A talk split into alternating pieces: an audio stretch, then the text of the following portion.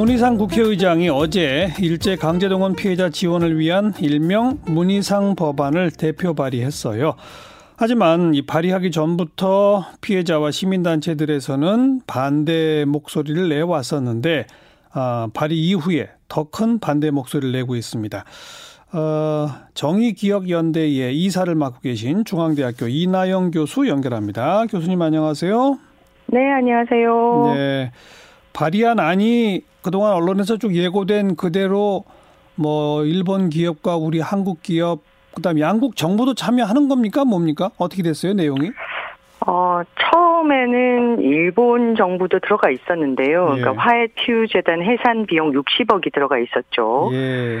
그 돈을 넣는 것으로 해서 일본 정부의 책임을 면제해 주는 것으로 돼 있었고요. 예. 근데 최종 발의하는 그게 빠지고 아. 한국 정부가 재단의 운영에 대한 기금을 마련하도록 돼 있기 때문에 네. 사실상 이제 한국 정부가 들어간 거죠. 한국 정부와 한일 양국 기업, 기업과 시민이 들어가 시민. 그러니까 일본 정부는 빠졌고. 그렇죠. 어. 그래서 거기서 이제 이 기억 화해 미래 재단이라고 하는 이름의 재단을 만들자 네. 이거죠. 네. 그 재단에 기금을 만들어 가지고 그 기금에서 피해자들한테 보상을 하자는 거죠. 그렇죠. 그러니까 어 문희상안의 발의 내용에서 전제를 보면 예. 독일의 2000년 기억 책임 미래재단 을 본따서 우리도 그런 걸 만들어야 되겠다라고 했는데요. 예, 예. 전제가 잘못된 게 독일의 경우는 가해자가 가해 책임을 인정하고 배상금을 조성해서 지급하는 구조죠. 그렇죠. 그런데 이번 안 같은 경우는 그런 가해국이 아니고 예. 피해국과 피해국의 시민들이 그리고 가해 직접적 책임이 없는 일본 기업과 네. 한국 기업이 넣어서 어 사실상 위로금 형태로 예. 배상이 아니라 예. 위로금 형태로 피해자에게 어 지 돈을 지급하는 형태로 돼 있어요. 네, 네. 그리고 그 돈을 받으면 따로 소송을 제기하거나 안 못하는 거입니까? 어떻게 됩니까? 그거는. 그렇죠. 그러니까 대한민국이 이, 기- 이런 재단을 만들어서 결국은 피해자가 가해자에게 적절히 요구할 수 있는 배상의 책임, 예. 그 책임에 대한 어 그 책임을 요구할 수 있는 권리 자체를 예. 소구하겠다는 내용이죠. 아, 이 보상금, 위로금 성격의 보상금을 받으면 소송을 제기할 권리도 포기하는 내용이 그렇죠. 법안에도 법안에도 들어 있다. 그렇죠. 아, 그러니까 완전한 어떤 어 소급 법안이고 네. 사실상 네. 그리고 이 문제를 완전히 해결하겠다는 전제가 깔려 있어요. 예, 예. 요, 요 법에서 재단 만들고 거기에서 저 돈을 받으면 그걸로 모든 문제는 끝난다. 이거, 아닙니까? 그렇죠. 네, 그렇죠. 가장 큰 문제가 결국은 가해자의 범죄 사실에 대한 인정과 그리고 사죄와 거기에 따른 적절한 법적 배상이 있어야 되는데 예, 그 예. 모든 절차가 빠진 것이죠. 예. 며칠 전 칼럼 쓰신 거 봤는데 내, 네. 내용, 형식, 절차 모든 면에서 반헌법적, 반역사적, 반 반민주적이라고요. 네, 네. 어떤 점에서 그렇습니까? 일단 반헌법적이라는 것은 헌법 정신 및 청구권 협정과 관련한 역사적 사실 고증에 기반해서 이런 이제 범죄 기업들의 불법 행위나 손해배상 책임을 대한민국의 대법원이 판결을 통해서 인정한 것이거든요. 예. 그런데 이 대법원 판결 자체를 완전히 무력화시키는 것이고요. 그렇죠. 그렇죠. 그것도 한국의 어 입, 입법부의 수장이 예. 그것을 법을 만들어서 어 대법원 판결을 뒤집어 엎는 것이라고 볼 수 있기 때문에 예. 완전히 반헌법이라고 볼 수 있고요. 예. 어 그게 이제 두 번째랑 연결되는데 결국은 어 이 문제의 핵심은 한반도에 대한 불법 강점, 식민지 지배 책임, 침략 전쟁 네. 이런 것을 수행하는 과정에서 행해졌던 행위 아닙니까? 예. 이것에 대해서 손해배상 채무를 한국 정부가 나서서 오히려 피해자를 도와야 될 판에 예. 대위 변제를 하겠다는 것 자체가 예. 예. 반역사적이면서도 또 반헌법적이기도 한 예. 것이죠. 예.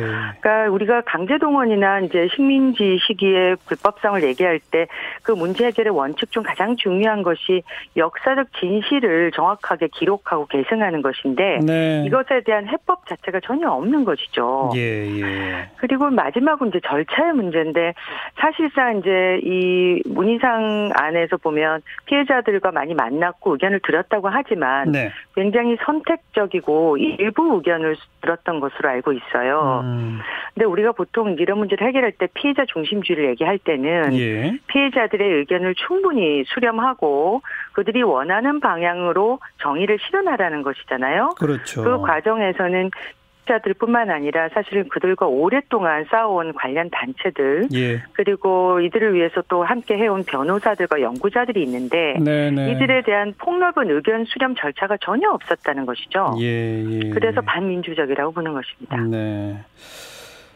이게 저 국회 통과는 되긴 할까요? 이렇게 시민들의 반대가 높은데. 어, 저희도 사실은 통과가 될까 이런 의문을 가지고 있고 네. 그리고 실제로 접촉한 국회의원들께서도 이게 아, 발의만 됐지 통과는 되지 않을 것이라고 하지만 예. 예. 문제는 결국은 어 입법부의 수장이 이것을 예. 대표 발의를 했다는 것이고요. 예. 어 그리고 상당수의 의원들이 뭐 많지는 않지만 동의를 했다는 것인데 네. 결국 이게 어 역사에 굉장히 오점으로 남을 텐데 발, 발의 자체가 발의 자체가 아. 오점으로 남죠 결국은 예, 왜냐하면 예. 기록으로 다 남아 있고 예. 발의한 자체가 남아 있지 않습니까? 예. 그리고 이런 반역사적 행위를 왜 하는지 저희도 참 의문이에요. 진짜 제가 그걸 물어보려고 했는데 의문이세요? 정말 의문이 되고요. 음. 그 지점에 대해서는 여러 변호사님들과 또는 학자들의 의견들이 있는데, 네. 어, 뭐, 물론 이제 본인은, 음, 문희상 국회의장님은 처음에 이 문제가, 어, 결국은 뭐, 한반도에 지금 한일 관계 걸림돌이 가장 큰 걸림돌이 되고 있고, 네. 그리고 지금 현재 뭐 대한민국 임시정부 수립 100주년이고 네. 그렇다면 이 시점에서 미래지향적 한일 관계를 위해 구국의 결단을 내리신다고 하셨거든요. 예. 예. 정말로 본인은 구국의 결단이라고 생각하고 계신지 음. 좀 의문이 들어요. 알겠어요. 알겠어요. 그 며칠 있으면 한일 정상회담이 있으니까 정상회담에 긍정적 영향을 좀 미치려고 우린 이렇게 그래도 노력하고 있다. 이런 걸 좀 보여주려고 한 거 아닐까요, 혹시? 일종의 제스처라고 어. 볼 수도 있는데요. 예. 그것이야말로 좀 위험한 게 예. 결국 일본은 계속해서 지금 대법원 판결에 따르지도 않고 있고 네. 어, 역사를 부정하면서 피해자들 모독해 왔잖아요. 예, 예. 근데 그들에게 어, 결국 피해자가 가해자에게 화해를 구걸하는 형식으로 그러네요. 이렇게 제스처를 했다면 네. 그것이야말로 일본에게 굉장히 굴종적인 우리 대한민국의 어떤 현재를 보여주는 것 아닌가. 알겠습니다. 그런 점에서 아주 처참하다고 볼 수 있어요. 이건 뭐 해결될 것도 아닌데 잘못 해결하는 그런 방안을 내는 것보다는 미해결 상태로 놔두는 게 더 나은 거죠. 맞습니다. 음, 네, 그렇죠. 왜냐하면 이 지금 일본군 위안부 문제뿐만 아니라 강제동원 문제는 사실상 한국의 피해자와 활동가들과 그리고 변호사들이 예. 역사적 정의와 또 현재 진행형인 또 미래를 위한 정의를 구현하기 위해서 굉장히 오랫동안 노력해왔고 예. 이것이 가진 명분을 국제사회에서 계속 축적해 그렇죠. 왔거든요. 그냥 놔두고. 예. 그렇죠. 네, 그것이 이제 결국 그 지연된 정의는 그 다음 세대가 또 받아서 알겠습니다. 이루어 가도록 하면 된다고 저는 생각합니다. 네. 이런 목소리 국회의장실에서 들을 거예요. 수고하셨습니다. 감사합니다. 정의기억연대 이사 중앙대학교 이나영 교수였어요.